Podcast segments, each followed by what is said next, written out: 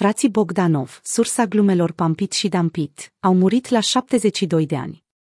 Astăzi păstrăm un moment de reculegere în cinstea gemenilor din spatele faimoaselor glume ale sferei cripto, cu Pump It sau Dump It. Prezentatorii francezi de televiziune au murit la o săptămână distanță, amândoi la vârsta de șaptezeci și doi de ani.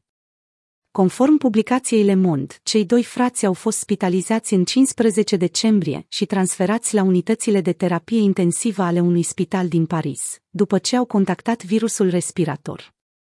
Grișca a murit în douăzeci și opt decembrie, iar fratele său, Igor, în trei ianuarie. Gemenii au devenit faimoși în Franța în anii optzeci, prin găzduirea unui popular show T V, intitulat Temps X, și prin vânzarea unui bestseller, numit Clef Spur la Science Fiction, sau Cheile către Science Fiction. În ciuda șarmului pe care l-au avut la televizor, a perspectivelor neobișnuite asupra fizicii teoretice și a liniei rusești de sânge nobil, gemenii au devenit faimoși mulțumită unui meme viral din piața criptomonedelor.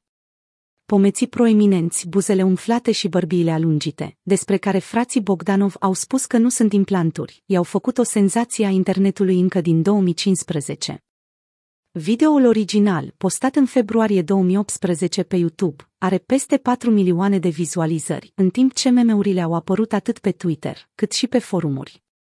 Poveștile extravagante și conspiraționiste din jurul gemenilor au apărut pentru prima dată pe Reddit și pe four chan, înainte ca creatorii de meme-uri din sfera cripto să preia gluma.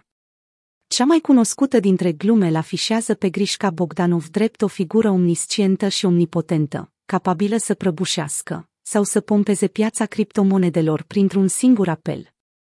Din fericire, gemenii au fost foarte încântați de glumele care s-au făcut la adresa lor și de faima care a venit odată cu acestea.